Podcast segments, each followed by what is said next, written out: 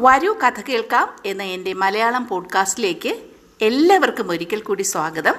ഞാൻ നിങ്ങളുടെ പുഷ്പവല്ലി ടീച്ചർ. വരൂ കഥ കേൾക്കാം. ഒരിടത്തൊരിടത്ത് ഒരു ദരിദ്രനായ കൃഷിക്കാരനുണ്ടായിരുന്നു.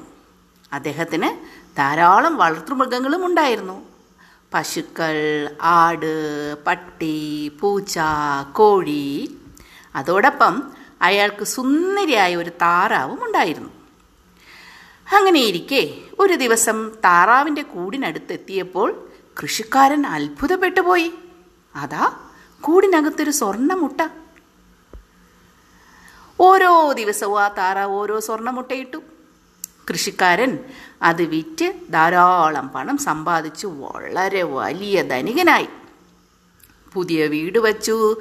പുതിയ വളർത്തുമൃഗങ്ങളെ വീണ്ടും വാങ്ങി. പുതിയ കൃഷിസ്ഥലങ്ങൾ വാങ്ങി. അങ്ങനെ വളരെ പണക്കാരനായി സുഖമായി ജീവിച്ചു.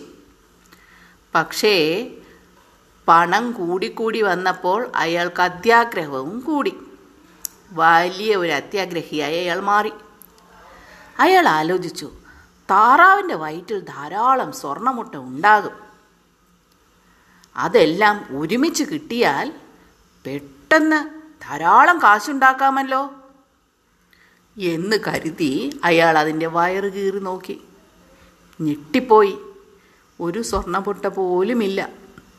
അയാളുടെ അത്യാഗ്രഹം ആ പൊന്മിട്ടയിടുന്ന താറാവിനെ ഇല്ലാതാക്കി. കണ്ടില്ലേ കൂട്ടുകാരെ?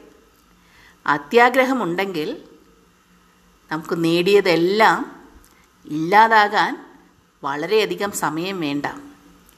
ആവശ്യത്തിന് മാത്രമേ ആഗ്രഹിക്കാവൂ.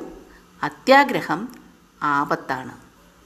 കഥ കൂട്ട് ഇഷ്ടമായ കൂട്ടുകാരെ ഇനി അടുത്ത കഥയുമായി ഉടനെ എത്താം. അതുവരെ എല്ലാവർക്കും നമസ്കാരം.